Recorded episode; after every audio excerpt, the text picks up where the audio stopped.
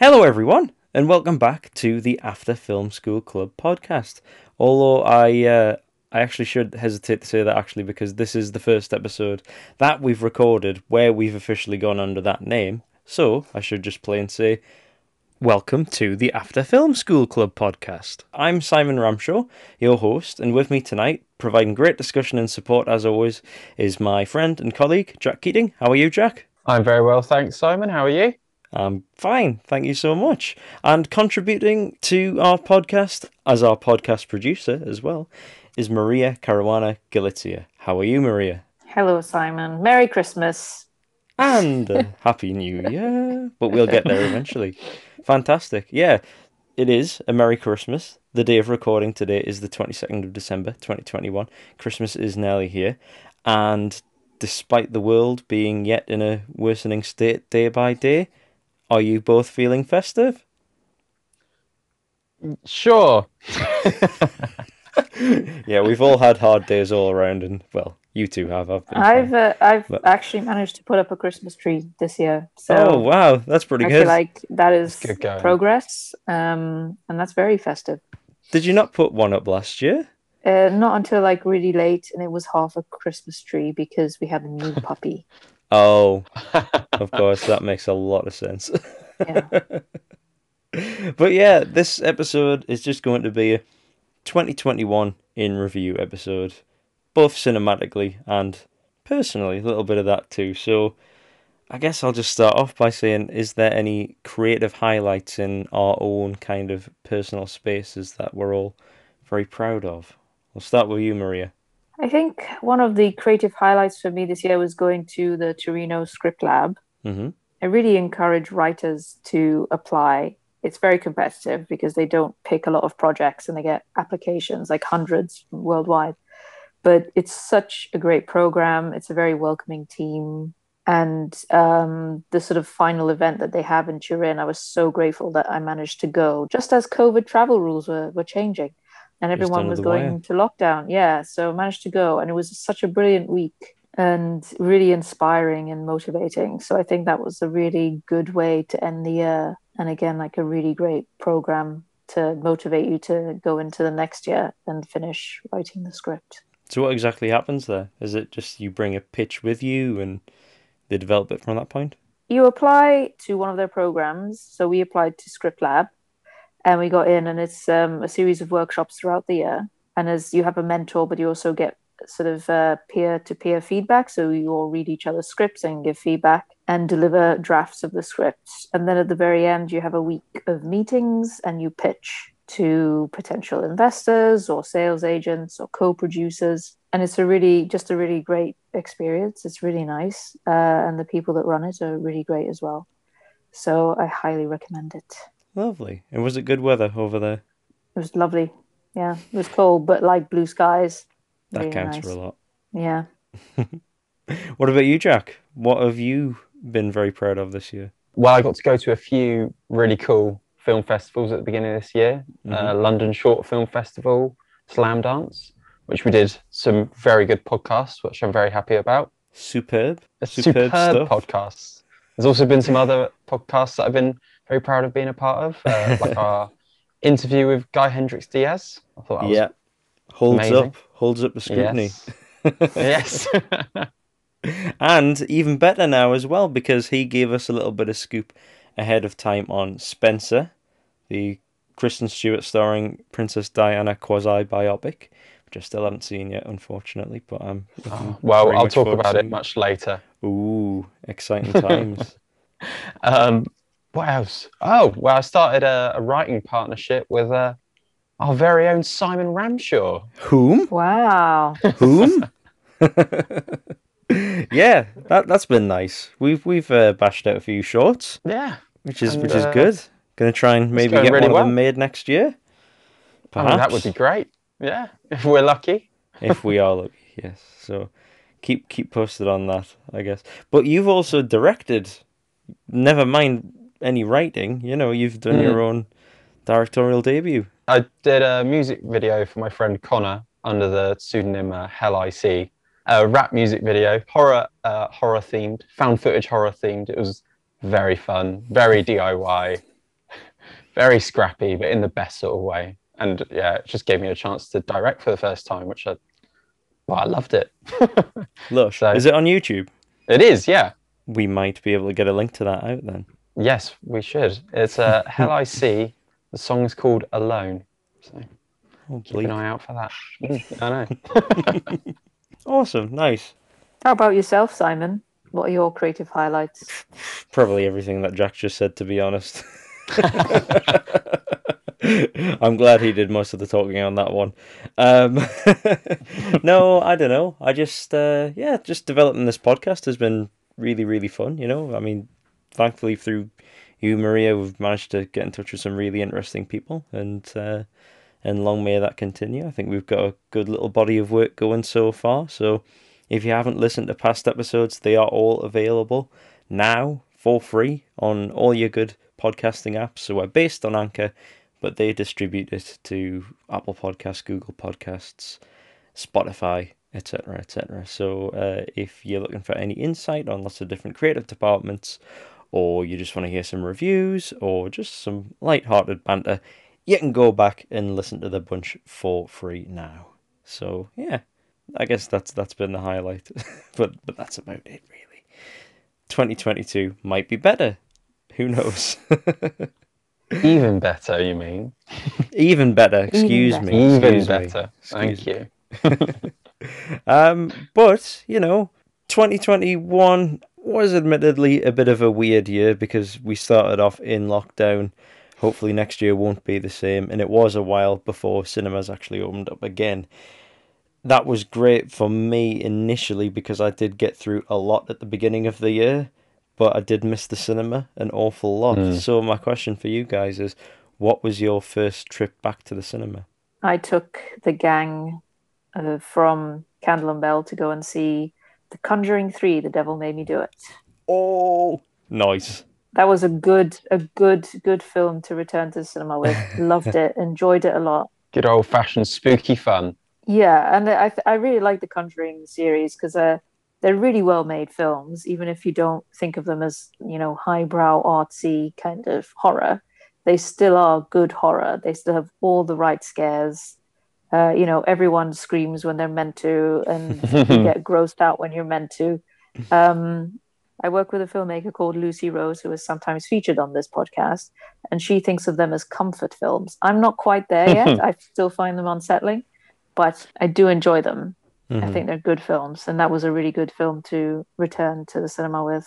To be honest, I know what Lucy means because I'm about to talk about a James Wan film later on that is constituted as a great comfort film for me this year. Even though on paper it should be the exact opposite of that, but I, but I do love it very very much. So yeah, I I've blasphemously uh, only seen the first Conjuring, um, but I've heard the second one kind of doubles down on everything that's good about the first, and then the Yeah, third yeah. one's kind of just a weird mix between everything that you've seen before and a courtroom drama. Is that correct?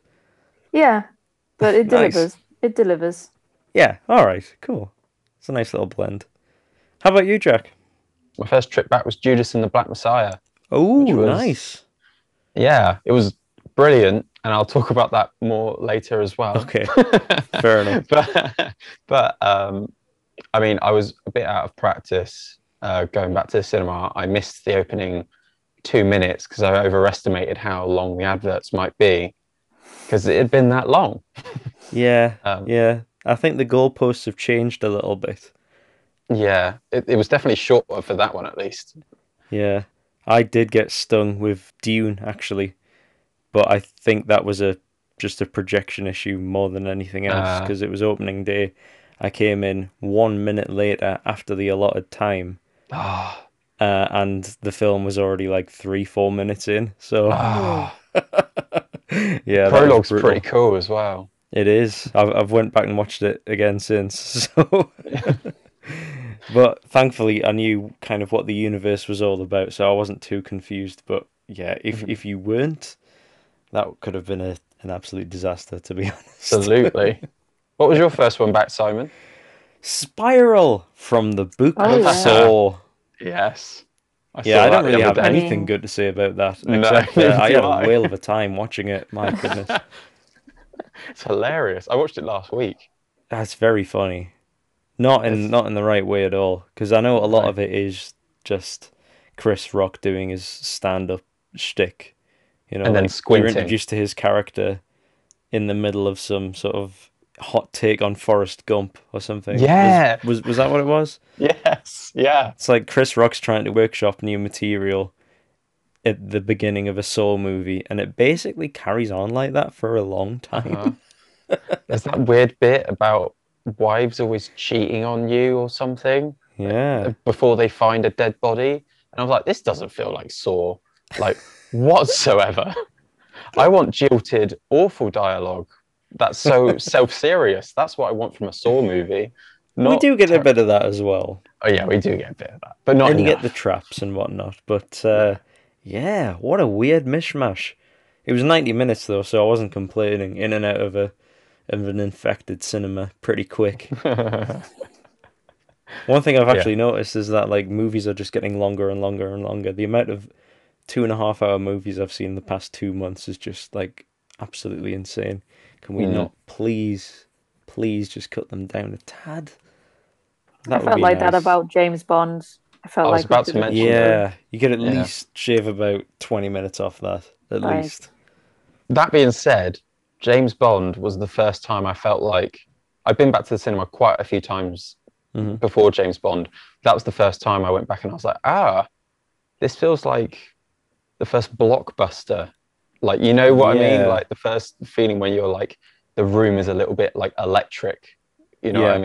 mean? Mhm. With anticipation. That was quite nice. Yeah, I know what you mean. It, I think I saw that in IMAX, and I think that was the first IMAX film I'd seen. Goodness. Well, yeah, it must be a couple of years, but uh, yeah, it really did feel big. I mean, we've had a lot of big movies where things are big on the screen, like Dune, like Eternals, but I think that was the first time I'd felt a sense of proper scale in a long time. Yeah, So yeah, definitely. And and I am glad in that respect that they didn't sell it to Amazon Prime or whatever. That was, you know, the Hmm. rumor. Was that what they were going to do? going round.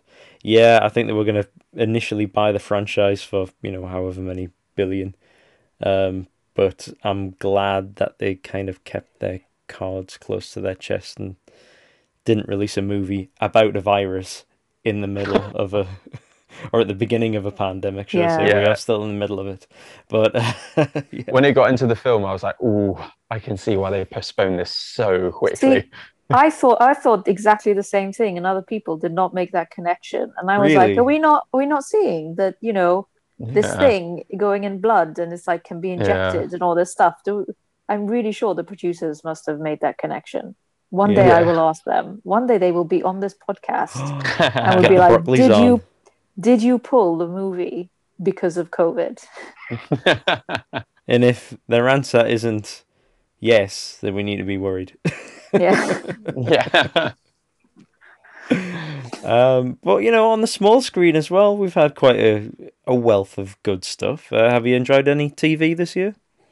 I think my favorite series was Midnight Mass. Oh, Mike Flanagan. I haven't watched this yet because blasphemously, I still haven't finished Hill House.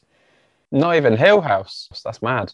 hmm I know. I'm sorry. You're a bit behind on your horror TV shows. Yeah. Uh, I don't watch a lot of television, um, but I really enjoyed Midnight Mass. I, I know that there are some a few problems with it, like there's just lots of lengthy monologues, and it just feels like, come on. Otherwise, no, I genuinely enjoyed it. It really creeped me out, which is, you know, what you want from I've a seen horror. the first three episodes, and uh, see, I had my problems with both Hill House and Bly Manor. I liked Hill House more than Bly Manor because I feel like they all have a fair bit of monologues, but for some Mhm. reason, the monologues so far in that I've seen out of Midnight Mass, I think they've just they've really scratching an itch for me. I don't know when it's about like religious themes and stuff. I'm like, oh, just keep talking, you know. Um, I'm- like it when you talk that way, Mike. yeah, come on.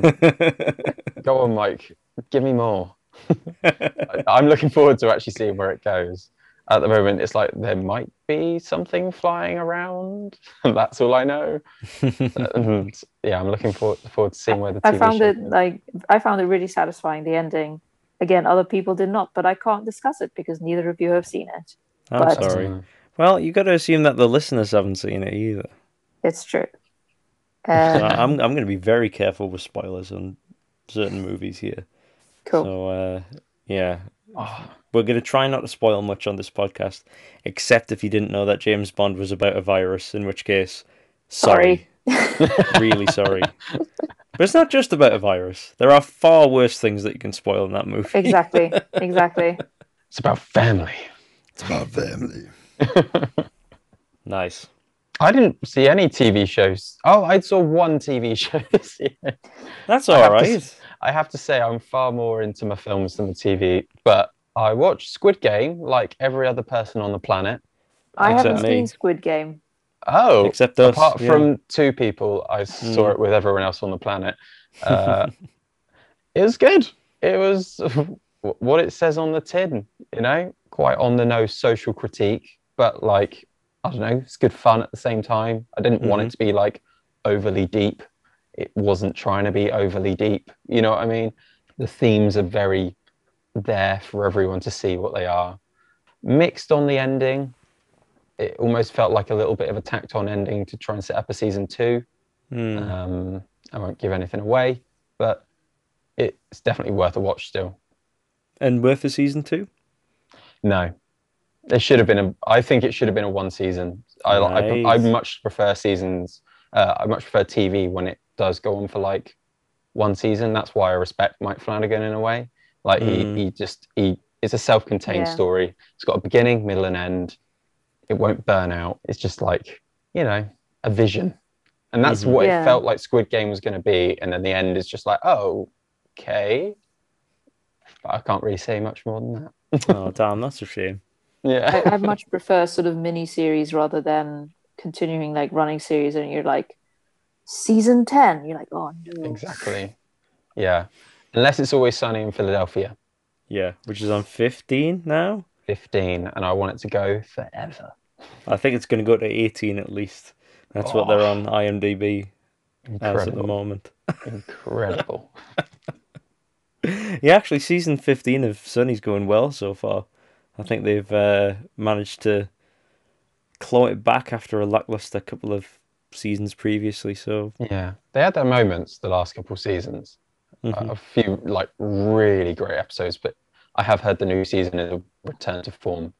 yeah, I mean, it's it's attempting an arc now, you know, like a sort Oh. of continuing episode arc. Again, not spoiling things, but most of these episodes connect together in interesting ways. Not like in a Doctor Who flux sort of way. right. uh, which I kept catching bits of on Sunday evenings and going, I have no idea where I am right now. um, but yeah, it's it's it's going well, going well. Two episodes left, I think now. Yeah, it's a shorter season, isn't it? Yeah, eight, I think. No. Yeah. What about you, Simon? Well, it's it's kind of ironic because my favorite season of television this year is actually the twelfth season of a, a particular television series called On Cinema at the Cinema by uh, Tim Heidecker and Greg Turkington. Now, for those that aren't familiar with On Cinema at the Cinema, it started off as a film review podcast parody um, made by Tim Heidecker and Greg Turkington when they were filming a comedy in quotation marks called The Comedy. Um, it was basically them being personas of themselves talking about films without talking about films. So they didn't do any research, they didn't watch the films beforehand, and the joke was that they were just sort of talking around the film in as little depth as humanly possible. this then turned into a web series, which uh, eventually got bought up by Adult Swim, I think from about the third season onwards. And from there, the show developed into not just not being about movies, but being about these two clashing personalities who just want to get one over on one another and can't stand each other's presence at all, even though they keep going back to do this show for seemingly no reason. Any of them could walk away at any point, but they just don't. Now on cinema is on its 12th season, plus six seasons of a parody action TV show called Decker, plus a five hour long real time manslaughter trial, Um, and now it's found a new home on its own subscription website called heinetwork.tv. And the fabric of this season of On Cinema is basically tied into the fact that it is on uh, this new website, which you know you do pay for, so you pay a yearly subscription for it. But in return, Tim Heidecker basically gives you worthless cryptocurrency called HEI Points. which sounds suppo- insane. It is, Maria. Like I really want you to get hooked on this because it's just endless, self-sustaining, dry, bone dry comedy basically, right? Um, one of my favorite things in existence, and season 12 was absolutely fantastic, like truly sad and haunting and, uh, you know, beautiful in lots of different ways. Also on HEI Network as well, you've got a bunch of highlights, uh, so pilots for TV shows, which will not get produced. Uh, but Tim Heidecker and Co. have basically just cooked them up and have connected them into the fabric of season 12. So yeah, I'm not even going to begin to really describe what On Cinema is about, but that is my favourite season of television this year. I also really enjoyed Loki, I've got to say, though. In terms of mainstream television, oh, I, I see. Great. I gave up on that. Oh, really? Yeah, I kind of got a bit bored. Oh, that's a shame. I thought it was like good Doctor Who. or but it felt how very Doctor, Doctor Who used Who to be. To it felt very Doctor Who to me, and I kind of like, ugh, no. Oh, you're not a fan of Doctor Who? Don't don't tell anyone. Cut that out. cut, that, cut that, cut that, cut that. That's an It's Always Sunny in Philadelphia it podcast is, reference. cut that, cut that, cut that. yeah. Oh well. Never mind. I mean, yeah, I've I've heard some uh, detractors on on Loki, to be honest. But I think in the in the glut of Marvel television that's been released this year, I think it's the standout for me because it, it builds into something rather than deflating like pretty much all the rest of them do. Um, Isn't there a little uh, Tarkovsky uh, influence in there? I've heard. Tarkovsky influence? Really? Yeah. Uh, the uh, what's the place they enter in Stalker? The Zone. The Zone. Apparently, the zone. there's like a uh, there's a there's a definite influence to that from that in there. That's all I've heard. I watched a video. Oh no, you're right. Maggie yes. Maggie Mae Fish. She does a very very long video uh, comparing Loki and Stalker, and it's brilliant. It's a brilliant video essay. It's about an I hour know what you mean long. now. Yeah. Yes. All right. I feel like I'm gonna have to watch it now. yeah. It's a very.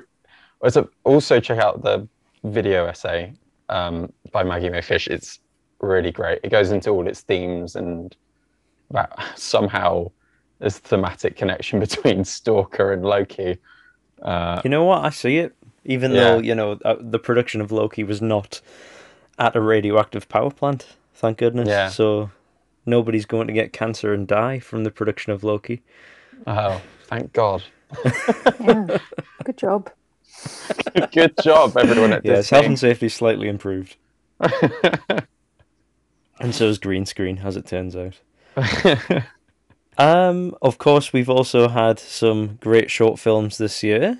Have you had any faves other than the ones that we've discussed in depth on the podcast and other episodes? um, oh, see, most of the ones I am a fan of, we have discussed at length in yeah, other podcasts, such say. as Opera by Erico, mm. Vertigo AI by Chris Peters, who we interviewed as well, and is an absolute sweetheart. He's lovely. One I don't know if we did talk about. I don't know if it was in a festival or not. Did was Hungry Joe? Was that in a? Did we talk yeah, about that? that? was London Short Film Festival, wasn't it? Oh, was it? Well, that's also brilliant. I don't we, think we covered it on the podcast though. Ah. I think we did watch it, but I don't think it was one that we mentioned.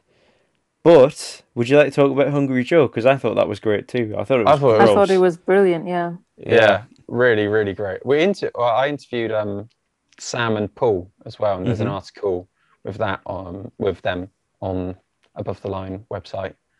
Um, but yeah, the film was fantastic. One of the best match cuts of the year.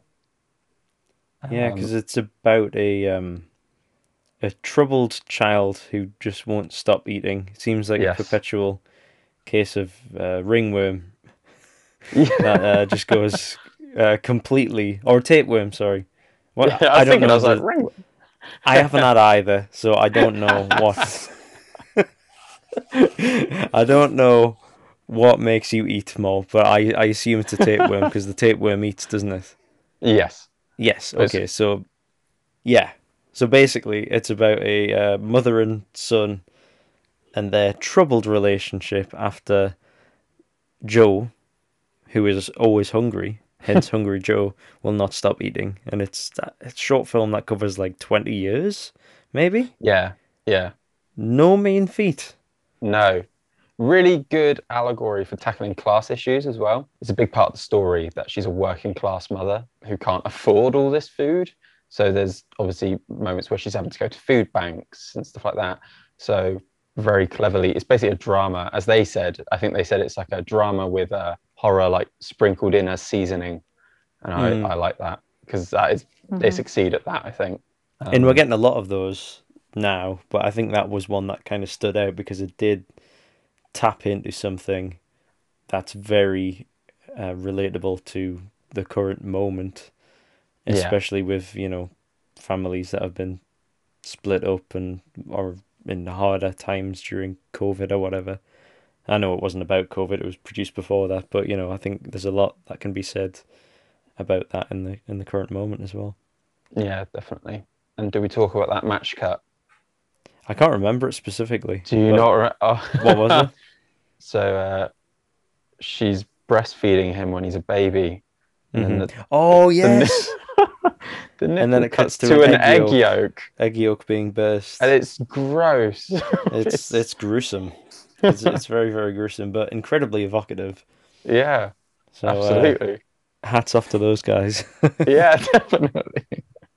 What about uh, feature films? The first podcast we spoke about what we were looking forward to, so I'm curious to know what you guys thought were the best feature films. this year. None of mine were actually ones that I was like really looking forward to. I mean, a lot of mine that I mentioned were Nicolas Cage films. Um, one of which I mentioned I saw and was terrible. Uh, another of which Wonderland? I loved. Yeah, Willy's Wonderland. Just Mm. you know, casting Nicolas Cage as a a mute badass is a very bad move because he's the king of the bad one-liner. So why would you why would you reduce him to that? Oh my gosh, I don't know. Um, but yeah, Jack, do you want to start off before I sort of uh, give my top six because uh, it is a top six. I've got an honourable mention as well. But uh, do you want to ease us in? I've got I've got a top five.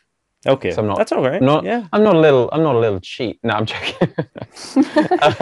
to be honest, I wouldn't be cheating if if I hadn't just gotten out of you know my theoretical number six. So yes, of course. Yeah. Uh, well, okay. My n- number five film was uh, Judas and the Black Messiah. mhm. Did you guys get to watch this? I did watch it, yeah. I haven't, unfortunately. Oh, I thought it was phenomenal. Story of uh, Fred Hampton, obviously prominent figure in the Black Panthers in the 70s, but it's almost more about the man who was tasked with being like sent undercover to take him down. And um, despite agreeing with his politics somewhat or being neutral, it's heartbreaking, really, really heartbreaking, but like so well done, such a like well balanced film, and shows you like the side of um, revolutionary thinking without having to like go too deep into his ideology, if you know what I mean, like Fred Hampton's ideology.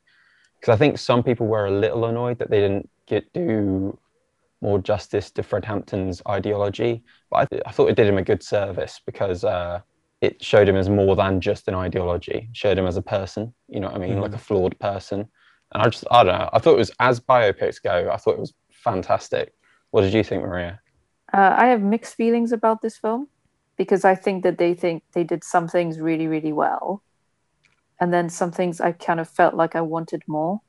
hmm Um, so I was really curious to dig in further to the Judas character Yes. because sorry Simon I might spoil it here but there's a very interesting footnote at the very very very end of the film Ah, yes. Yeah. I know about this. I kind of know the, Okay. the backstory. yeah, so, yeah. and um, that to me sort of indicated that he was much more uh, complicated and he felt really terrible about what he had done.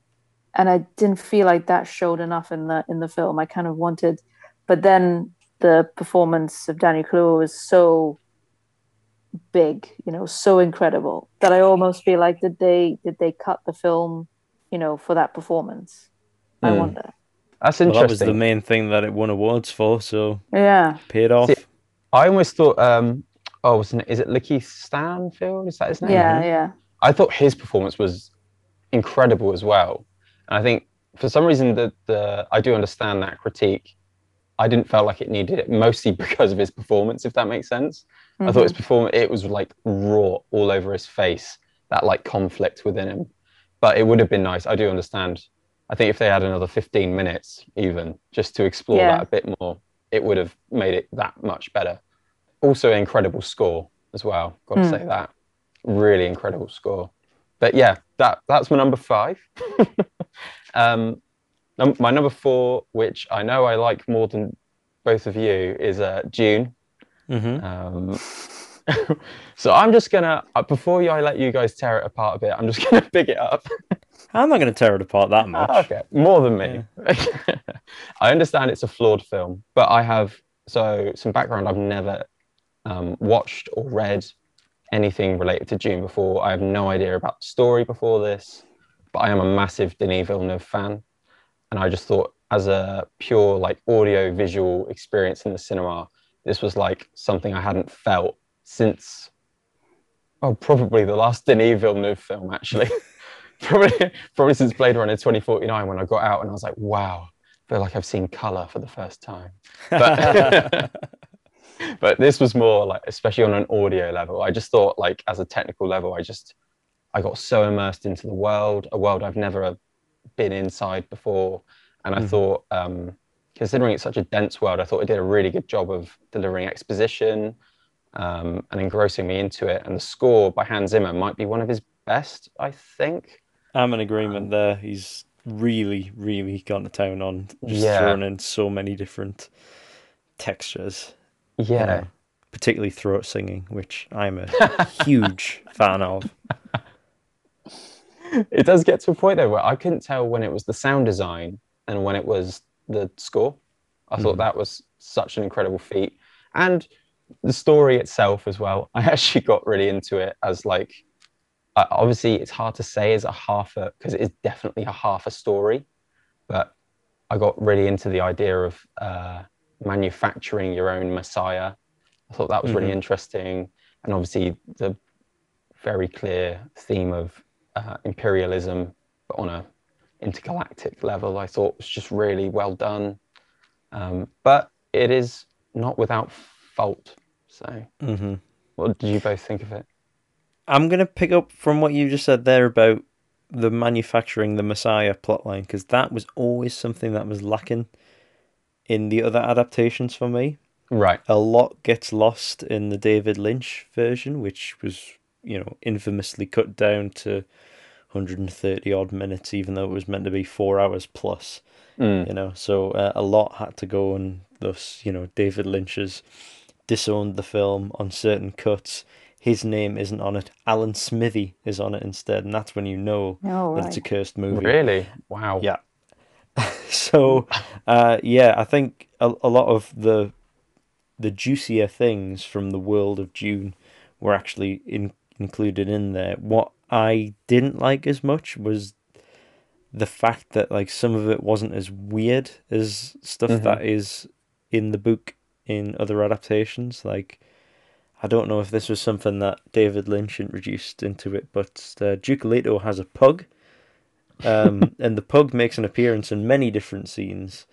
Uh, Patrick Stewart runs into battle with the pug at one point as well, which is the bagpipe scene during the battle. And the you know, um, wow. yeah. So it's it's just like little things like that. I thought it was a bit duller than I wanted it to be. Hmm but I think playing it straight was quite a good move in terms of bringing it to a more commercial audience, which Yeah. is ultimately what it needed to be at Yeah. the end of the day. And it worked because it's got a sequel now. So Yes. the gamble paid off. Yes. Because at the end of the day, I just want more big budget, like artsy sci-fi movies, and I'm happy. you know what I mean? Yeah. Um, What about you, Um, Maria? You said something very damning about it last night. mm, yes. yeah but i do agree that as you know visually and the sound as well is like incredible you know Mm. hmm but i did feel very bored because i just felt like timothy chalamet was a bit flat Mm. and he was telling me the story Yeah. just like i was like i know what's going to happen and i had never i didn't know anything about dune my husband is a big fan and he really wanted to see it but i was kind of like oh okay i know what's happening it just felt very obvious to me and i thought it was going to be slightly more abstract so i didn't enjoy it story wise That's fair. That is also my main complaint with Dune as a whole. And I've never particularly got invested in the story hmm in any adaptation. The only Dune Okay. story I'm really interested in is the Alejandro Jodorowsky one that they tried to do in the 1970s, which on paper is so wild and so weird that it has to be good. You know what I mean?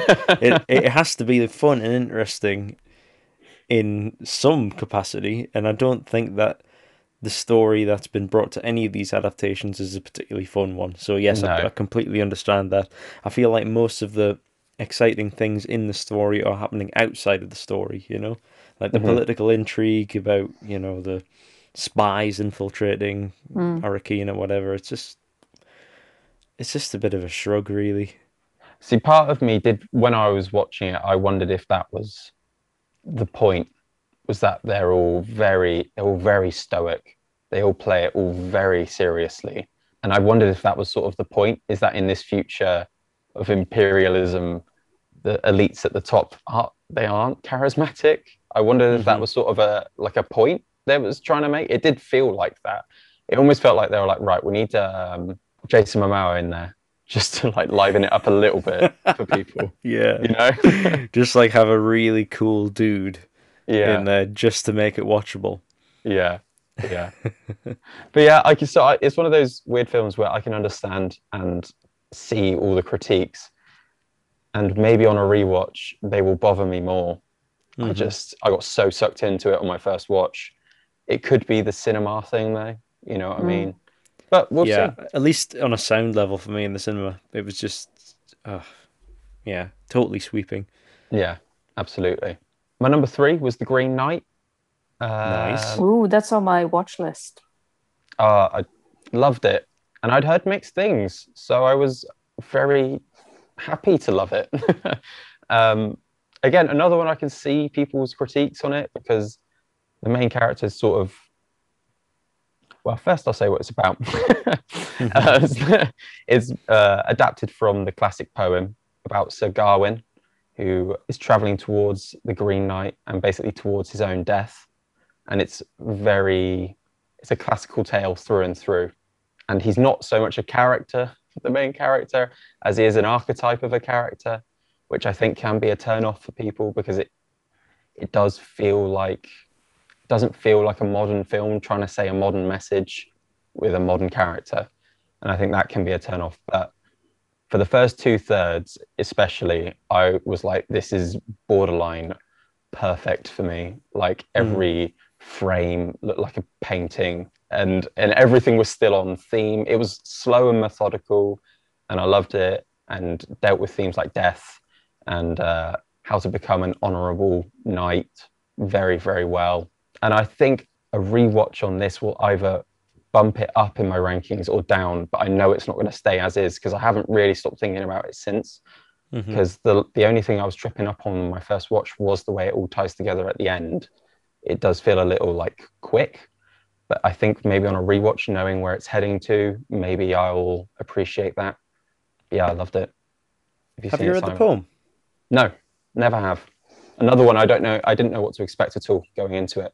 I studied that for uni in my first year, and I was kind of struggling to remember what actually happened in it. Like I remember the stuff about, you know, being quite anti-chivalric in a lot of ways, and how, you know, if you're gonna make a legend of yourself, if you're just gonna go out there and die, is it even worth making that legend about yourself? Yes. If your Yeah. legacy is going to be pointless death Yeah. you know so Mhm. all that was like kicking around in my head and i got it from the movie Yeah. um but there is a whole section towards the end of the poem where it's almost like a scooby-doo villain unmasking Yes, yes, I have heard this.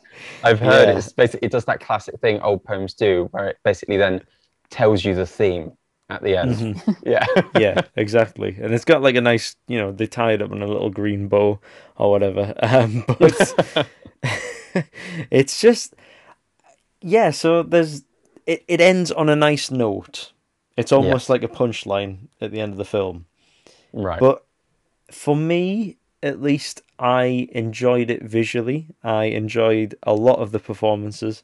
Dev Mhm. Patel, especially, always good to see Barry Keoghan doing some nice work uh, Mhm. in a very small role. I just felt like, especially in the middle section of the film, which is the quest, hmm that it just e- everything felt like a deleted scene Right. because it didn't have that sort of like connective tissue. There wasn't a connective tissue. No, exactly. sure. But I didn't mind that. I wondered if it, it almost felt like a series of vignettes, and I wondered Yes, if that was that just the exactly way the old poem is. poems was. Yeah, that sort of. Yes. Once I adapted to that in my head, I was kind of like, I'll take this as it is, but I can understand Mm-hmm. why someone would trip up on that. Because at first I was just kind of like, oh, now he's in a house. What? You know, like, you know what I Now, there's mean? these giants, and they're only going to be relevant for about thirty seconds, Exactly. even though yeah. they could help him so much. But I think Yeah. that's you know that's the the Marvel Yes. plotting, uh, Yes. you know, like sort of super tight, always moving kind of thing that we've gotten used to nowadays, and Yeah. that's not great if you're gonna make a movie that's literally, you know, the plot is like seven hundred years old. yeah, yeah, of course. Yeah. So I can understand So- someone tripping up on that totally. Like, Yeah, which I did, admittedly, and you know, I probably, you know, I, I probably should have come more prepared into it, but I would watch it again. mm, Absolutely. yeah. I'm wondering if I will like it even more on a second watch because some of the moments from it have really stayed in my head. Like the initial bit round the round table is incredible. And I've listened to um, I was in for that. uh, Lowery. Uh, what's his name? The director? David Lowery. David Lowery, that's it. Talk about it, and um, just the amount of thought that went into it. He was like, they, they were filming the the wide shot of the table, and he was like, it's not quite wide enough. So they painted, they painted it into the frame, like the so it would be a wider shot. And I was like, that's incredible. Yeah. Yeah. Like there's like people in there on that round table that aren't people, they're just like painted in. And I was just like, just for such a little detail that's going to be there for like what all but 10 seconds. You know what I mean? Like, Yeah. and It's you can tell dedic- it's proper good stuff. And the vision, Mm-hmm. there's a moment where it's not really a spoiler. He has a vision of his own death uh, in like the first half. And the way it's done, I just absolutely adored it. And it's just going through all the seasons. Uh, do you remember the bit, Simon? Yeah. Mm-hmm. Yeah. It's a rotating shot Yeah. Oh, it's that just. goes. You've just ruined quite- this entire film for me. I've seen Oh, no. Oh, now you know that there's a 720 shot. You're not going to watch it. now, are you? no, definitely worth checking out. Even, if, but just I think it's one of those ones you got to go in a little bit prepared of what to expect. Mhm, Um, Exactly. Mhm. yeah. Um, my number two was Pig, with the one and only Nicolas Cage. Uh, Who has my pig? who has my pig? Uh, brilliant subversion of the revenge tale. Went in expecting a John Wick type movie about a man who's looking for his truffle pig, and came out questioning what really matters in life. uh, story about why do we set ourselves these benchmarks for success and monetary gain when they don't really mean anything. Uh, So it's like the Green Knight, yes, but a modern day Green Knight. Yes, With a Set in the. Gordon Ramsay With an- world. with a bit of sprinkling of gentrification in there as well. Ooh, just Like- a tad. Just a tad. Like the, I don't know, Nick. I almost felt like Nick Cage's character like represented the city of Portland. You know, Mhm. Disillusioned with what it's become and who he's become, and sort of having this moment where he can turn away though, whereas the city of Portland can't. And it's just beautiful. I don't know. I wasn't really expecting it to be quite so beautiful. I went in expecting a revenge thriller almost. I was so happily surprised. Have you both seen it? Very moving. Yeah, I I've seen didn't. it. I didn't get to see it, unfortunately. No. Oh no, Maria. Well, I have I have the Blu-ray, so you can have a lend of it next time I, I see you. Nice one. I'll be around Um, tomorrow. Yeah. no, I'm out. Sorry.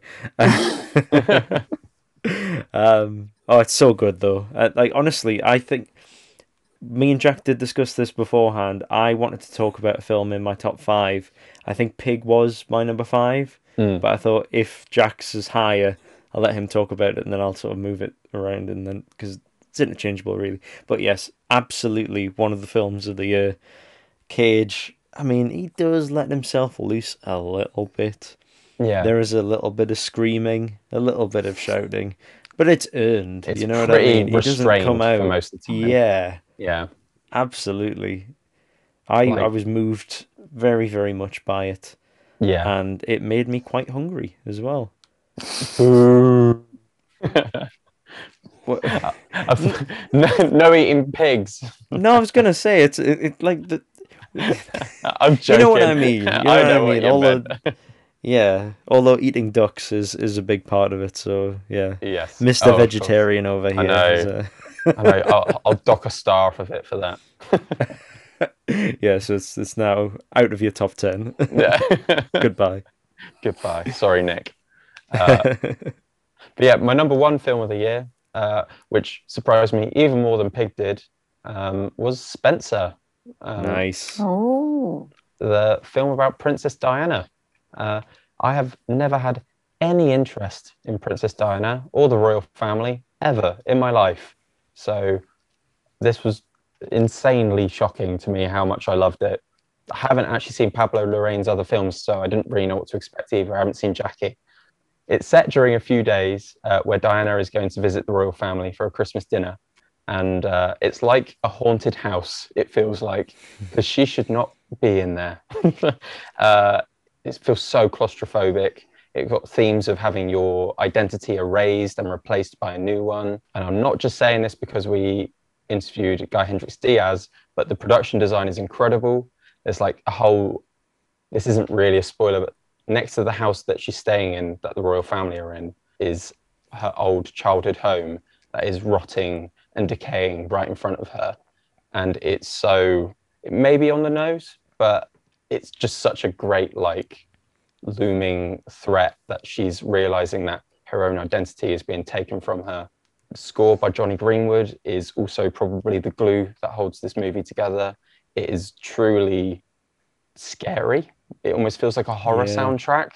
I've It's- listened to that before. Well, so I haven't seen the film yet, but I've listened to Mm. the score already, and yeah, my goodness, It's it's intense. It's very very intense. it raised my heart rate. Let's say. Yeah. that. and that paired with consistent close-ups of um, Kristen Stewart's face, it, re- it almost reminds me of uh, Mother. I was going know to what- say, are you about to cite Mother? yeah, uh, but better. Um, oh, nice. yes, yes. tough, much tough to be much worse, but you know. I think there's a screening of Spencer in um, a cinema in Newcastle on like the 28th of December, and I'm really hoping that the cinemas are still open because I'd like to go. I think you'd love it. Oh, it's just so so good. if it makes someone that's the like beauty of film is that it can make you care about something you have never cared about or never thought you would care about. Like Diana Spencer. Yeah. You said Christmas as well. Is it a Mhm. Christmas movie? Uh In the I same way that Die Hard is a Christmas movie? well, I wouldn't want my grandparents to watch it. Would you want your grandparents to watch Die Hard? Probably. Oh, okay, fair enough. They're royalists, though. It doesn't. I Oh, wouldn't say okay, it's right. particularly. Uh, I wouldn't say it's. I wouldn't say it's completely damning of the royal family, but it's not nice. it, I'll put it this way: it avoids making big statements on the Queen, at least. I think Right. that much. But I think also go into this film watching it as a um, as fiction, like I did. I didn't go in watching it as a biopic for Diana. Otherwise, you'll get too caught up on the facts because no one knows what actually happened when they're in there, and it makes Mhm. a lot of assumptions, obviously. But I think just as a story about a woman who's stuck in her own, stuck in her in-laws' house, I think it's great. You know. yeah, that Sounds top five. nightmarish. Nice. It is very, very nightmarish. Well, thank you very much for that, Jack. Very Oh, no sturdy top worries at five. Yeah, thank you very much. Well thought out. What about you, Maria? I didn't I didn't think out like my top five as much as as Jack did, so I don't really have like big statements to make about them. Fine. Um, but I, I will mention five films that I found really. I, I hate saying like this is the best film of the year, but I guess five films that I really enjoyed that I like kind of didn't expect to. So one is The White Tiger. I don't know if anybody saw it. It was on Netflix. It's a Indian movie. Yeah, by Ramin Bahrani, and I thought it was a really great kind of. It was kind of fun, but also just a really enjoyable film. I thought. Then I think I have to mention Nomadland because I really love Chloe Zhao's work, and I know some people thought of Nomadland as like really self-indulgent, but I really enjoyed it. I found it incredibly moving. I don't know if anybody here it. had had an opinion on it. You never saw it. No, I never got around to seeing it. I wanted to see her previous films first, and I just haven't got around to it because I've heard a lot of good things about. Is it? Is it The Rider? Is that one of them? Yeah, previous- so I, th- I felt actually that the rider was better somehow. I think maybe because it didn't have a star actor right. Mhm. um, sort of trying to like pull the focus of the story. But I did really like Nomadland. I liked that approach of filmmaking as well. Yeah, I think that's a that's an interesting point though. I think that was my problem with Nomadland was the fact that it was you know Chloe Zhao's traditional style of looking at a subject uh, and letting the people who it's about self-represent. You know, so you know all the eponymous nomads in the nomad land are uh, you know in the film playing themselves or you know slightly fictionalized versions of themselves Yeah. that's completely the rider i'd say it's about half Mhm. of nomadland and i i enjoyed that half of it the frances mcdormand on her own uh, i enjoyed less but i don't know i thought it was pretty solid on the whole um, I was fairly pleased that it won Best Picture. you know, it's quite nice to sort of shine a spotlight on that, um, Mhm. on that side of things. So, yeah, I'm I'm glad you got a lot out of it though. Yeah, I did. I did. Um, the next film on my list that I really enjoyed is Censor by Prano Bailey Bond. I don't know if anybody's had the chance to see it. Unfortunately, I've only seen it on the small screen. I have not seen it in the cinema. I kind of want to Mhm. rewatch it in the cinema because the, the it was a very intense ending. hmm Have you guys seen it? Yes, I have. I have not, unfortunately. Still, I saw it advertised. I thought, it, is that the one? It's lots of VHSs and stuff like that. It's about Yeah, like it's the like video the- nasties or something. Yeah, so That's that's, right. the main inspiration for it. And I thought it was a really, really strong horror film. It really knew what it was. Uh, it didn't try to be anything else other than true to itself. So I really enjoyed that because I, re- I really appreciate filmmakers who just try to do their own thing. To hell with whether or not it's sort of commercial or like loads of people are going to like it. And I think she just really tried to just stay true to what she's done in her short films and bring that to her feature film, which I really appreciated. I need to see her shorts actually. I haven't delved into the back catalogue yet, but I really should. Then a film that I did see on the big screen, thankfully, at London Film Festival, uh, The Power of the Dog by Jane Very Campion. nice. Yeah, nice. I think it's on Netflix at the moment, but if you can watch it in the cinema, I highly recommend that. What did you guys think? Um, I don't think Jack's seen it yet. Have you? I haven't had a chance. I wanted to watch it so desperately before this podcast, but you know what December's like. yeah, yeah. Particularly your December. yeah. I have seen it. Um, I enjoyed it very much. It was not the film that I thought it was uh, at all until, well, sorry, I mean, after the last two minutes, that completely re- made me reevaluate what the film was about. hmm And for so long, it convinces you that it's A, a psychological thriller, B, a psychosexual drama, and then it turns out to be something else entirely. And it slaps you in the face very subtly indeed. And I thought it was a, a masterclass of misdirection. Yes, and that's what I really loved about it. I thought, Yeah. well, first I thought I was going to go and watch like a Western, hmm and I met a writer uh, in the queue as we were lining up. Uh, he was like, "Oh, you know, I, I really love westerns," and then afterwards he was disappointed. He was like, "That's not a western." and all this time you're trying to understand where the story is going, and you kind of think like you figured out who the main character is here and who is pulling the strings. And and like Simon said, until the very last moment of the film, when you realize, oh, okay, it's it's really brilliant storytelling. And actually, I'm not a fan of Benedict Cumberbatch, but I really enjoyed his performance in this. Yeah, thought it I, was fantastic. it's the best I've seen from him. Absolute best. Yeah, I don't I don't think I've ever seen such a strong performance from him. It was he really was fantastic, really compelling. Is the score by Jonny Greenwood as well? Yes, that's Another right. Jonny uh, Greenwood uh, score because he did Spencer Yeah. as well. Yeah, this one's a lot more like There Will Be Blood than Spencer Mm. is. Right. But that's not a bad thing. Yeah, no, that's not a bad thing. It's really good, Jack. I think you'll uh, you'll get a lot out of it. really. Oh, I'm Mhm. excited. I'm gutted I didn't get to watch it before today, but Hey, on. it's not the end of the year officially yet. Not the end of the year still officially. in there. yeah. Yeah. There's part two of this podcast coming up, and Two and a half hours on the power of the dog. um, yeah. Then the last film I want to talk about is one that has screened in the UK at the London Film Festival. I really hope it gets some kind of distribution. And it is called Clara Sola, and it is by a filmmaker called Nathalie Álvarez Mesén. And I am prepared to declare her the future of cinema.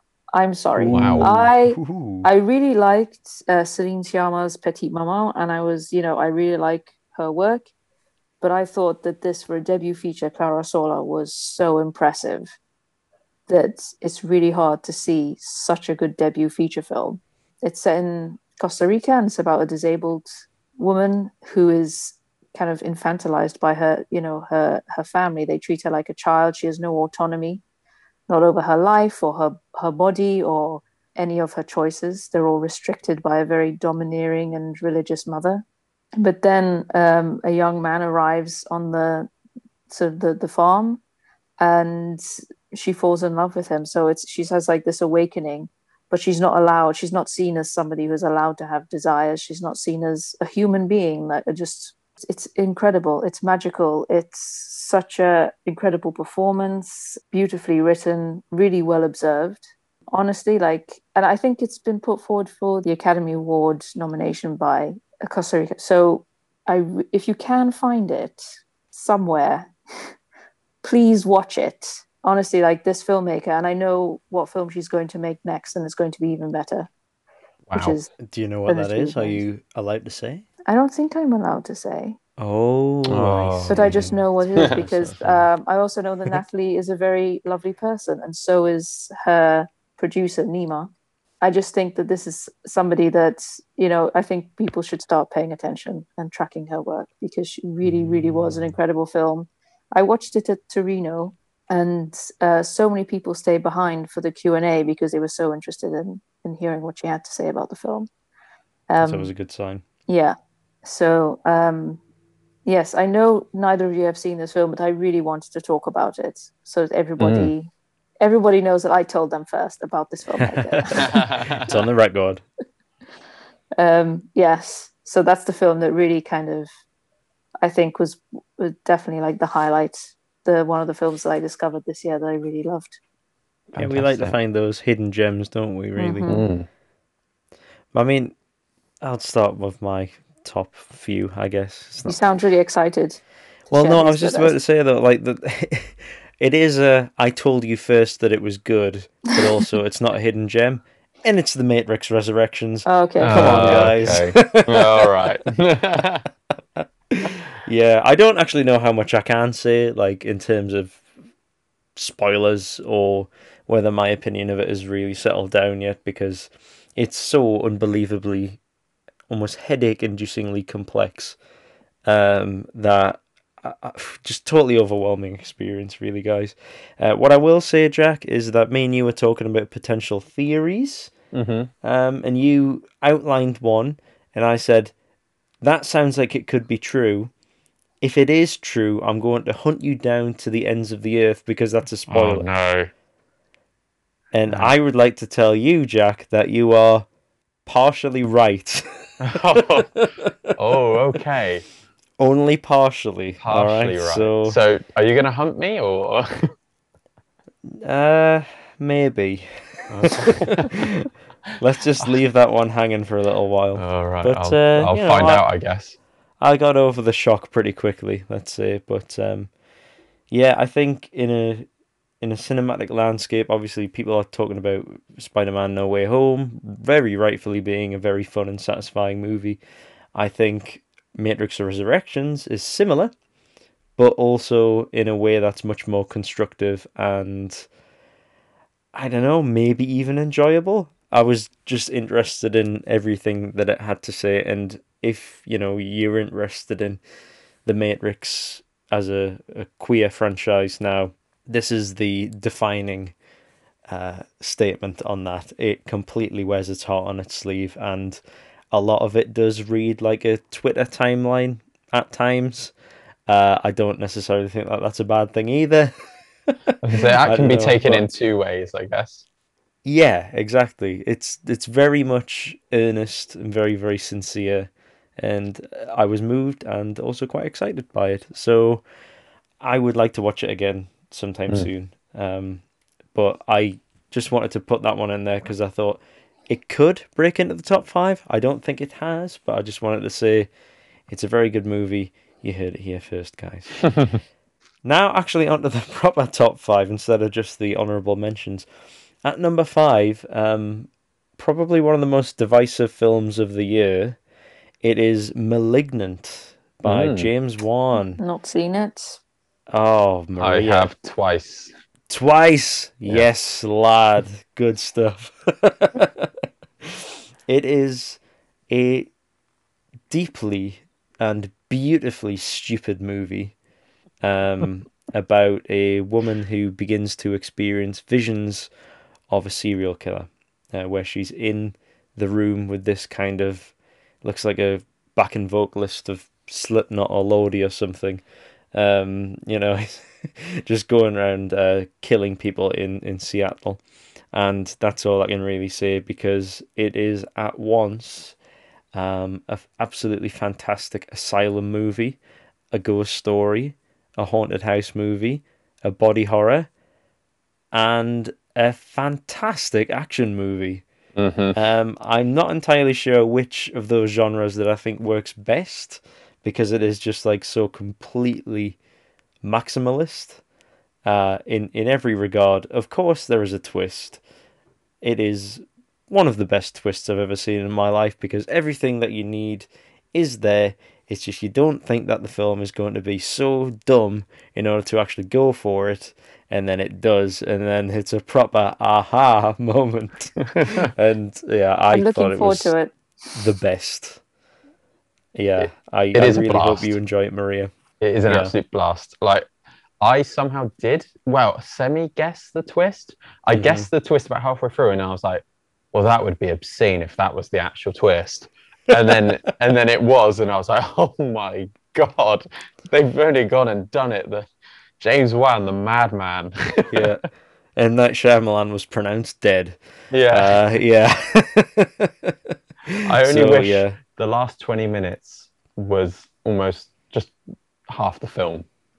You know what I Mhm. mean? I wish. But that would have been last tw- too much. Oh, I don't know.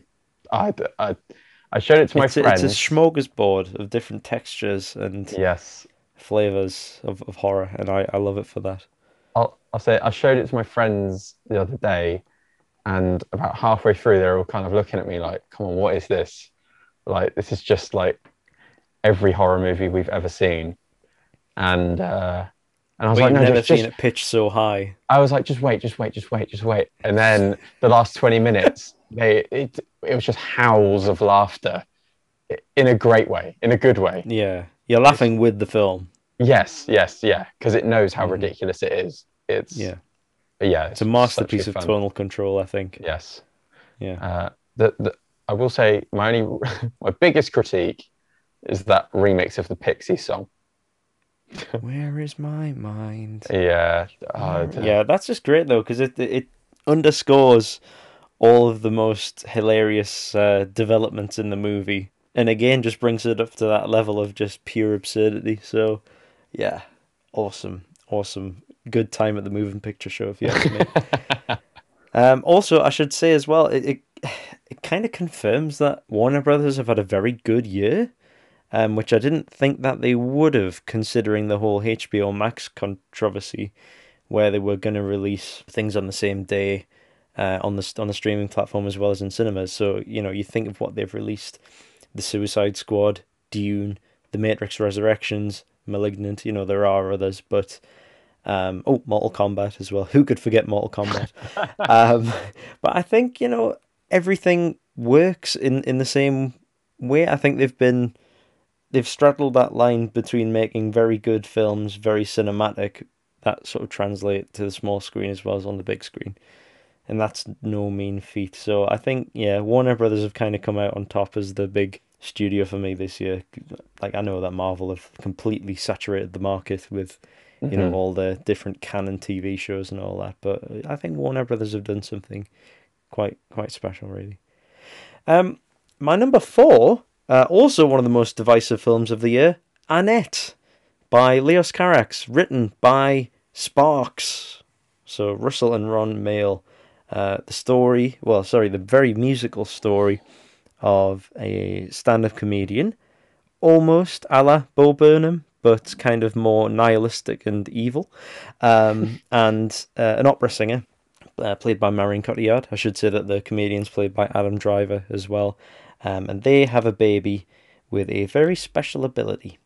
Uh, that's kind of the log line of the film that I can't really say more around it because it's more of how the story unfolds that, you know, the really hilarious parts of it and the more tragic parts start to develop. Um, it is a rock opera as well, so Sounds lot of it.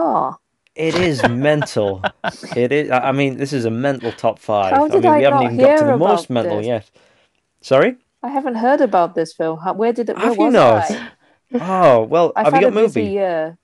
No, I have. I don't have a movie. Oh well, it's it's on Mubi right now, so it's probably worth Okay. getting the subscription just to watch it. To be honest. On paper, that does sound bonkers. A movie written by Sparks with Adam Driver about a baby with a special ability. And Adam it's Driver rock is a opera. comedian. Yeah. I, I don't buy it. I'm sorry. No. but he, he's he's barely a comedian, and that's the point. Yeah. He just basically goes on stage and he's just like, "So I'm here to make you laugh tonight, but I shouldn't do that. I shouldn't make you laugh." And then there's like you know backing singers and all that, while he's just sort of like depressedly moping around the stage. Okay. Maybe that's excellent casting then. yeah. yeah, he's very dry. He's very dry. Also, uh, confirms Adam Driver's premium scumbag year alongside the also excellent Last Duel. So uh, he hasn't really played many redeeming characters this year, but um, actually, I haven't seen House of Gucci yet, so he might actually be okay in that. I don't know. I don't really know the story, but uh, yeah, just Adam Driver had a fantastic year. Also, Annette would make a great double bill with Edgar Wright's documentary about Sparks, The Sparks Brothers. So, um, if you're a little baffled by Annette, maybe go and watch The Sparks Brothers, and then you'll sort of understand the tone of their work, or at least what they've tried to do with Annette, which is a lot different to what they ordinarily did over the last 55 years or so. Uh, and they're still going. Good for those guys. They seem nice. Um, speaking of Bo Burnham as well, at number three we have Inside. Um, I'm hesitating to call this one a film, since it was billed and marketed as a comedy special, but let's be honest, it is a film, right? Especially the second half. Yeah, where there is almost no comedy Yeah. and just, Just psychological sadness. breakdowns Yes. left, right, and centre. Yeah. Is it Um, have you seen admit- this one, Maria? I have not. It's on my list. I've just never got round to to seeing it.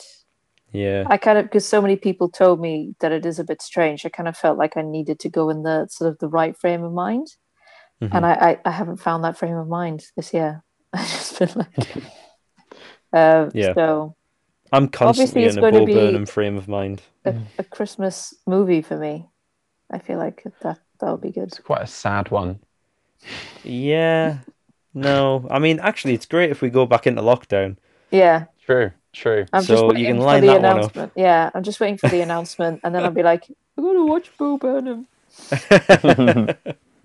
I would recommend watching some of his stand-up comedy as well, because, like you see, you know, his, his style evolve from, you know, being quite self-aware to being very open about his own mental health, and you know, through the guise of artificial comedy, and then this is, uh, basically his. It is a lockdown project, but it's a film about bad lockdown projects. Yeah. So it's it's about you know the ways that we try to self actualize and just scream into the void of the internet Mm, and just having that as like this big echo chamber of nothingness. mm. Uh, Sounds really y- cheerful. Yeah. It's but like it is. it's It is. about- It's very upbeat in in a lot of ways. At least you know the the tempo is upbeat. It's on the same level as Adam Driver doing stand up. It's not as bleak as that. Okay. Yeah. Yeah, but it's similar. Very oddly say, similar, actually. Yeah. it's like about if you become too self-aware. that film is like Yeah. so self-aware. He's self-aware that he is self-aware. You know what I mean? It's like it's. There's a uh, great it's- bit where he reacts to his reaction Yeah, video. that was actually my favorite bit of the whole yeah, thing. and it just becomes this interlocking series of reaction videos within a reaction video, uh, which is hilarious, um, Yeah. but also very grim and disturbing. But you know, the fact that he made it by himself as well is, Mm. is an amazing feat. You know, I'm, I mean, he's, I, I imagine he's a, a wealthy fellow, so he was able to afford all of the equipment and you know, sort of uh, self-moving dollies and whatnot. Um, but you know, a pretty good effort all in all. That that's not the work of a man without talent. It's the work of a man with a considerable amount of talent. It's like a And, masterclass uh, in how yeah. to uh, light your own stuff. I think Yeah, exactly. It's, it shows you how he does it. Even a lot of the time, it's pretty cool. Mhm. It's pretty meta. Yeah.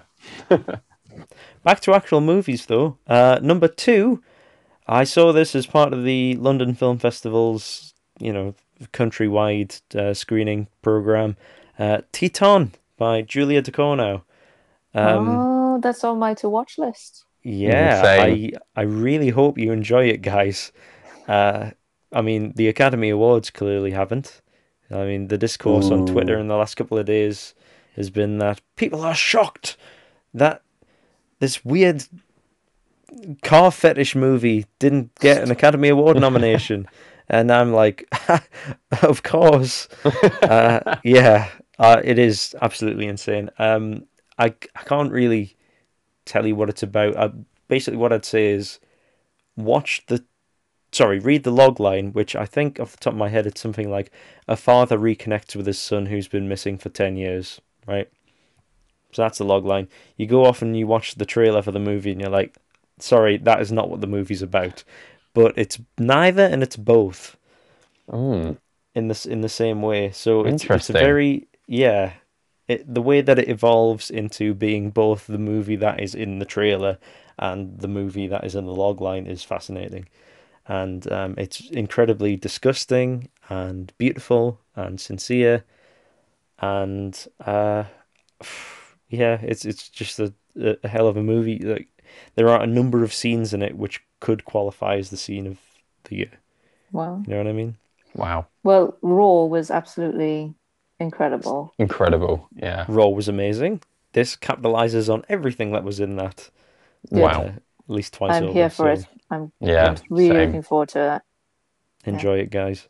Now that was my film of the year for about a few days, uh, and then and then I went to go and see something else in the London Film Festival's touring program, and it was Memoria by Apichatpong Weerasethakul. Oh, wow. starring Tilda Swinton as a Scottish woman living in Colombia. She's an orchid farmer, but then she begins to hear noises. Um, Is this film that- like 10 hours long? no, no. Come on. Do you think it would be my number one if it was 10 hours long? it is it- longish. It's, I think it's like 135 minutes, something Yeah. like that. But my point is, is that your perception of time when you're watching this film is completely skewed. You know, I felt like I'd, I'd been in there for about 90 minutes because some of the, the, the perceptions of how time is unfolding in these, you know, in unbearably long shots occasionally, but then the film snaps you awake again. I think, you know, a lot of Apichat Weerasethakul's movies are designed to kind of put you to sleep a little bit. I mean, to, and I don't mean that as a criticism. It's genuinely true. Like I think Cemetery of Splendor is about um, sleep paralysis. No, not not sleep paralysis. Um, I, I can't remember the term, but it's about a bunch of soldiers in this hospital, and they basically can't wake up. And the film is designed to induce that kind of relaxed sleepiness in you. Mm. In Memoria is that too, but just like the main character keeps getting snapped back into reality by these noises, you kind of get in her mindset and begin to listen to the world differently. Now, I know we were talking about Dune having like absolutely phenomenal sound design, you know, Mhm. in, in, instrumentally at least it's it's incredible, but the soundscape of Memoria is just absolutely stunning. You know, I mean, a lot of it takes place in the Colombian countryside, so there's always stuff going on, trickling water, birds and trees, you know, the wind blowing across the grass. But then there are some more unexpected sounds and sounds of silence later on in the film as well, which just attune you to the image as well and, and the subtleties going on there, particularly in Tilda Swinton's performance, which is incredible. Um, As always, I think it's one of her most subtle performances, one of her least showy ones, which, you know, I, she's an incredibly showy actress as well, but that's not a bad thing. But yeah, I don't know. I, I just was completely washed away by it. I think that, that that's the that's the word I would use. I kind of had to peel myself out of my chair after watching it because I just felt like like I'd sort of sunk into the cinema a little bit. Nice. Um, I don't know if it's getting a uh, digital release or a I physical. I don't think it is. all. Yeah, this is the No? weird thing. So I think it might, or at least this is the case in America. It's doing this continuing roadshow where it's going around the country, one theater at a time. So it will theoretically always have a cinema run because it's you know however many cinemas there are in America, however many people want to screen it, it'll go on for years. You know what I mean? So it's sort of like a traveling art exhibition. Um, but I would recommend seeing it on a massive screen with a fantastic sound system. Uh, I saw it in the Roxy at the Tyneside Cinema, which is a lovely screening, very cozy, and yeah, just a, a wonderful experience. Uh, I know a lot of the films that I've talked about so far have been, in fact, you know, four out of the top five have been like completely insane, but this is just, I don't know, kind of rewires your brain in a very subtle way, and I'd love to see it again. Well, So that's my favorite film of the year, I think. maybe in two or three years, it will eventually come back to Manchester, and I'll I'll inevitably be booked up that night, so I won't be able to see it. yeah, and then it'll be in Bournemouth like in Yeah. February, and you're like, no. Yeah, in it. For context, Jack is moving to Manchester, listeners. Good luck. Thank you. What are we looking forward to next year? Um, this doesn't have to be cinematically. It could just be stuff that you've got lined up, stuff that you want to do, little targets, little New Year's resolutions? What are you looking forward to next year? Probably working on a film set without wearing a face mask. Oh, Ambitious. I love it. That sounds that it just sounds so liberating. no, I'm looking forward to a documentary called A Thousand Fires by one of the people I collaborate with called Saeed Taji Farouky. Uh, it won at Locarno and it screened at IDFA. He will not send me a digital copy because he insisted it has to be seen on the big screen, people. Um, Him and Apichatpong Weerasethakul like that. Yes. Listeners. um, so that is one thing that I'm really looking forward to, along with Spencer and T Town, however you pronounce that. I can never pronounce that. T-Town, yeah. Yeah, yeah. But I'm also going to seek out a film called Small Body by a filmmaker called Laura Samani, and it's an Italian film about a mother who uh, takes the body of her stillborn baby on a journey in search of a wish, or a witch rather, after she's told that her her stillborn baby can't be baptized.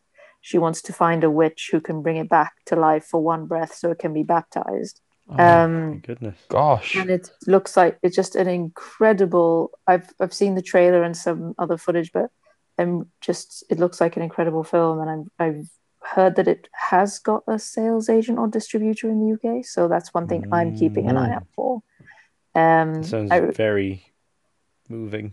yeah yeah um and by all accounts another really strong uh, interesting filmmaker coming from uh, from italy so that's one thing that i'm desperate to to seek out Amazing. What about you, Jack? Well, next year, moving to Manchester, beginning of the year. That's exciting Wahey. stuff. Woohoo. Looking forward to hopefully making first short film with Simon here. Should Aye. be fun. Woohoo. Um, woohoo! Um, there's also a lot of films coming out potentially next year. First and foremost, one that's already been out in certain parts of America for a little while, uh, Licorice Pizza. Uh, oh yes Of course. Paul yes. Thomas Anderson, my favorite.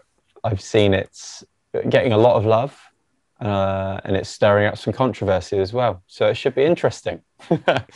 um, but other than that, the trailer just got released for The Northman.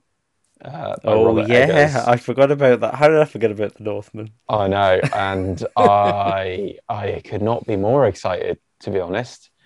I don't know. It looks like everything Robert Eggers has done before, in terms of like style, in terms of period. You know what I mean, and the grit. But he's taken it, and it's huge. It looks huge, big, larger than anything he's done before. Whereas everything he's done before has been quite contained and claustrophobic. It now looks like it's a journey. An epic. Yes. And if there's anyone who deserves that money to be able to make that, I think it's him, to be honest, at the moment. He's just incredible. That and one last thing I'll say, for nostalgia's sake, Jackass Forever is coming out next year. And I, for one, am so excited to be able to see a Jackass movie in the cinema. Yeah. I think I am gutted I was too young to see them the first time they came around. Of so- course, yeah. Gosh, it's been like a, a decade since we had a Jackass Yeah. movie. Yeah, I've never seen any in the cinema, and I think it will be spiritual. You're gonna not only because of the amount of spirits that you will consume before the screening exactly, and chuck it all up in the middle of it. Lovely. exactly. but there's also some rumors, rumors of the new Ari Aster film, which sounds interesting. A Is this hour, Disappointment Boulevard? Yeah, uh, a four-hour nightmare comedy. He has described it as. I don't know if I'm Yeah. excited for that, but I'm definitely intrigued. Uh, and apparently, Hmm. Quentin Tarantino's final film is rumored to be coming out next year. I Is it? A rumor, a rumor, A Rumor. a rumor. Ooh. That that's one film I will be missing because I do not like Quentin, and that's a whole other podcast. That's a whole other podcast worth of material. It's okay. We can, yeah, yeah. I mean, yeah, we should wrap up soon, but uh, no, we will discuss why Once Upon a Time in Hollywood is very good uh, at a later date. She's shaking Ducks her for cover. Not true. Yeah. Not true. I am hesitating to say that I'm looking forward to the unbearable weight of massive talent. uh, because I've been burned by my Nicolas Cage hype this year, at least. Um, the one I was least hyped for, Pig, turned out to be the best. So you know, maybe my whole sort of like worldview of Nicolas Cage is just a bit uh, skewy, really. So um, I'm also looking forward to uh, because I've seen this trailer a couple of times at the uh, multiplexes recently. Moonfall, uh, Roland Emmerich's new disaster movie about Ooh. the moon attacking planet. Earth. yeah, it looks so stupid. I love Um, speaking of stupid, Aquaman: The Lost Kingdom is coming out as well. Love that. James Wan back in the director's chair, coasting off Malignant here. I'm sure he's going to do something absolutely insane as well. Um, I think there's going to be a lot of Hellraiser content as well. I know that David Bruckner is uh, helming a reboot starring Jamie Clayton uh, from Sense8, uh, a trans actress playing Pinhead. So that is some that. Oh, incredibly interesting casting. And also Nope by Jordan Peele, which we know nothing about other than it's got Daniel Kaluuya, Steven Yeun in it. Um, it's entirely shot with IMAX cameras, and it might be about an evil cloud. oh wow. Maybe. Uh, Wow. that's all I'm getting from the poster.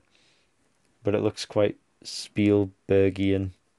Oh, guess, interesting. it, it'd probably be, you know, subvert all of our expectations like he does yeah. consistently all the time. I love that. Is it meant to be horror or is it not really? No idea, mate. Absolutely no idea. Oh, okay. Fair enough. It's just called Nope. Nope. Nope. Fantastic. Yeah. Um. Is there anything else that you'd like to say, guys, uh, before we wrap up? Uh, no, other than thank you for a year of podcasts. It's been great fun doing them. Yeah. That. Thanks for facilitating this as well. It's been awesome. Let's do another agree. year of it. Yeah. Woo! Let's keep it going. Yeah.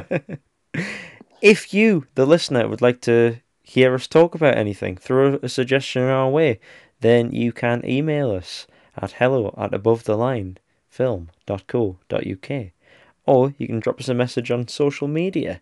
We are at above the line underscore CB on Twitter and on Instagram we are at above the line dot CB. Other than that, keep listening to us on all your good podcasting platforms and have a very Merry Christmas and a lovely New Year as well. Thank you very much. Night night. Night. Bye.